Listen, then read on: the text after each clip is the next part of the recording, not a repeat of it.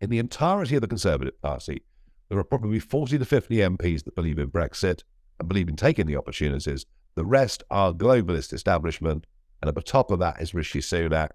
And I do not believe he was a Brexiteer. If he was, do you know something? I didn't see it. Hello and welcome to the Fortune and Freedom podcast, where Nigel Farage and Nikolai Hubble give you a unique take on what's really going on in the world of finance, investing, and politics. We hope you sit back and enjoy this episode. Hello and welcome to This Week in Review with Nigel Farage. Nigel, just like last week, I want to start with some reader mail. This one made me laugh out loud, so I'm betting you're going to enjoy it as well. Where is central bank policy really created? They're supposed to be independent. However, they seem to work as a pack of dogs. Who is really behind their thinking? And the International Monetary Fund, major corporations, uh, yes, they all seem to act and think in the same way. Chart this back over the last couple of years with the growth of inflation in, in our economies. They all got it wrong. They all had the same view. They all decided not to put rates up. Then there was a slight breakout from the Fed, who acted a little bit ahead of the others. The others then followed on. We've now had ten, eleven, twelve interest rate rises, and we're now kind of, we now seem to be rising, or our rates have risen um, in the face of, even though we've said on this show many, many times that inflation will be more sticky than predicted, the signs are that inflation is going to ease back a little bit. And so probably, probably the Fed will then lead the way with rates coming down a little bit. But yeah, they act like a pack of dogs. They all think the same way. Um, and they all have the same policy objective goals. Very interesting. I mean, you know, the euro, which is essentially a political more than an economic construct, and yet, you know, when those big crises occur, they all act together, led by the I M F, to do whatever they can to save the euro. So the idea, you know, that Gordon Brown, what, almost twenty-five years ago, gave the Bank of England genuine independence is for the birds. It's a good example of the reader question we had last week, which was about globalists and globalism. And it seems to me the central banks are a perfect example of that, where what used to be a national debate and a national policy issue has become uh, uh, like a pack of dogs on the international, on the globalist level. Um, and they all make the same mistake. Do you think that makes the overall effect worse than it would be if, you know, half the country's got it right and half got it wrong? Well, no, I think half getting it right, half getting it wrong uh, would lead to actual... probably to more genuine, open debate about what the role of central banks ought to be and how they ought to operate. And I think when everyone acts together in consensus, uh, the only people challenging it are people like us, uh, which, important though that is, um, th- that debate is not happening on a big enough scale. That's the point. I was watching a few videos this week of people who were claiming that just as the central banks had not raised interest rates fast enough to rein in inflation, they were now raising them too far, too fast in order to try and regain some credibility, and that they were going to trigger some sort of financial crisis to the extent they haven't already, um, as a result of this sort of vain attempt to try and regain their credibility. What do you make of that argument? Yeah, we should not be putting up rates right now. Right now, we should not be putting up rates. We have, well, certainly talking U K, you know, zero growth. Um... Inflation, yes, I know it's sticky. I know food price inflation is very, very high. But, you know, I don't think there's going to be a big spike in inflation from here any more than you do. I think it will come down between now and the end of the year. Not to the two point nine percent that Mister Sunak that tells us it's going to be, but I think it will come down. So, no, I think they've been too slow to put them up, and I think they've gone on putting them up at a time where they shouldn't be. And as I said a, a moment ago, it'll be the Fed that leads the way with some rate cuts, probably over the course of the summer. And that's what's moving markets at the moment. The U S dollar is falling because the rate hike, uh, the rate cuts are likely to occur first in the U S. In fact, the U S bond market is pricing in seventy-five basis points of cuts by December, which is effectively three interest rate cuts um, by, by the end of the year, which is quite rapid given that inflation is not expected to fall, like you said, uh, to their target. What could possibly happen in financial markets and economies over the next, what is it, six or seven months that would make them cut interest rates three times? Well, the thinking is changing, isn't it? The thinking is changing from worries about inflation to worries about almighty great recession. I, I think that's where the thinking is now going. Um, you know, we, or really, really, we'd be living in stagflation. If you think about it, we've had inflation and stagnant economies, and the worry is that as inflation starts to come down, you start to get some deflationary pressures actually within the overall health of the economy. So I think that's very much in Washington. Um, the thinking in Washington is concerns about recession by the end of the year and a feeling that maybe two or three rate cuts might just stave that off.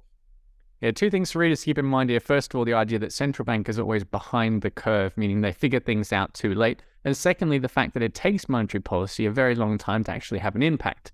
Um, so we're probably seeing the interest rate hike uh, effects flowing through the economy right now. Meanwhile, central bankers have gone on and had uh, another ten or eleven, as uh, as you said. Um, I want to focus on the U K quickly. Uh, some headlines that made me laugh as well this morning, actually. It seems that investment bankers have suddenly gone very bullish on the U K economy and on the pound. Um, not so long ago, they were telling us that it was going to be a very badly performing economy and currency. Now, Citi, NatWest and Goldman Sachs are all very optimistic about the pound, expecting a surge. And we've got the deputy head of BlackRock Investment Institute saying the economy in the U K is effectively overheating uh, rather than struggling. So what did they get so wrong? Well, I think, you know, the pound was low. And the pound has been very low. It's it's it's been cheap, and that for private equity in particular makes the U K a pretty attractive place to invest in. Now, look, you know, I'm deeply frustrated that we haven't taken the benefits of Brexit. I think we could be doing so much better than we are doing. But in terms of a currency against the dollar and against the euro, the pound, I think the pound at one twenty-six, whatever it is this morning, I think the pound still looked relatively cheap. So the U K seemed to be a relatively safe place to invest in. Uh, the government able to get gilts issues away without any problem. The big scares of December out of the way. So yes, I think, you know, as a place for foreign money to come and invest, the U K is relatively attractive towards the others. But let's not kid ourselves. Um, I wouldn't exactly call it boom time. Yeah, there's this strange complexity in currencies where on the one hand, they reflect how well a government is conducting its economic policy. And on the other hand, they actually improve the economy uh, by falling when the government is conducting economic policy very badly. Well, of, of course. And, and this is the argument for floating rates. Yeah. You know, it's why Italy being trapped in the euro in the end will be a disaster. There's a chap I know called Hubble who's written a book about that. Let's quickly move on then uh, to the Brexit bonfire story. It's sort of fizzled out, hasn't it? I know you'll be very disappointed about this, but I'm curious what you have uh, what you have to say about the the reasoning and the excuses that are coming from the government, whether there is uh, whether they're plausible or not. Because I know you, you must believe there is a a blob in Westminster, but on the other hand, I don't think you're going to accept this excuse. There's a blob in Westminster, but the real blob's called the Conservative Party. They never believed in Brexit. They fought against it for year after year after year. It wasn't until they were firmly kicked up the backside by me in May of twenty nineteen that they actually got a leader that did believe in Brexit, or that Boris half believed in Brexit. Truth is, in the entirety of the Conservative Party, there are probably forty to fifty M Ps that believe in Brexit and believe in taking the opportunities. The rest are globalist establishment, and at the top of that is Rishi Sunak. And I do not believe he was a Brexiteer. If he was, do you know something? I didn't see him. I didn't see him once out on the campaign trail. He did one little video with some small smallholder farmers in North Yorkshire. I think he was a Brexiteer to save his seat in his own constituency. And yep, the globalists are back in charge. Jeremy Hunt's Chancellor. Uh, any idea of genuine supply-side reform to increase our competitiveness is for the birds. And actually, far from becoming more competitive, what I'm seeing in a number of industries is we're actually in some ways now regulating worse than the European Union. We're actually taking the baseline of E U rules and making things even more onerous. So I'm absolutely furious. I said, I said to Jacob Rees-Mogg last night, live on air, I was teasing him a bit. I said, is this a betrayal of the Brexit promises made in the twenty nineteen general election? And he simply said, yes. It looks like they haven't learned their lesson then, really, that uh, you know, Brexit wasn't enough of a lesson. But at least now they do control their policy, we're going to be able to hold them to account. Yes, that's right. And you know, the, the, the local elections last week did that to a certain extent. Um, that was measured against a twenty nineteen set of elections when the party was at a historic low, and of the three thousand seats they were defending, they lost one thousand. Um, and the newspapers say, ah, oh, that means there'll be a coalition.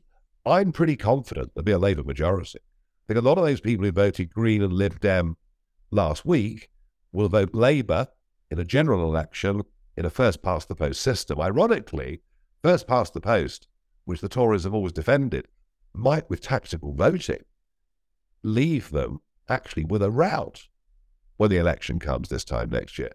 There is no way that those people who voted Brexit, and I'm talking about small businesses, Midlands and northern communities, some voted for economic reasons because they weren't part of the corporate world, others voted for societal um, and community reasons, that they saw mass levels of immigration changing their communities, damaging housing prospects for their kids, the inability to get G P appointments. We've got on May twenty-fifth the next set of net migration figures coming out in the U K. They are likely to be seven hundred thousand. That is double the high in the years before Brexit. So if you voted Brexit because you actually thought too many people were coming in, the population was exploding too quickly, well, it's doubly worse than it was before that vote seven years ago. And those votes are not coming back to the Conservatives. So I'm afraid the truth is we're going to be stuck with a Labour government with a high tax, high regulation model for many years to come.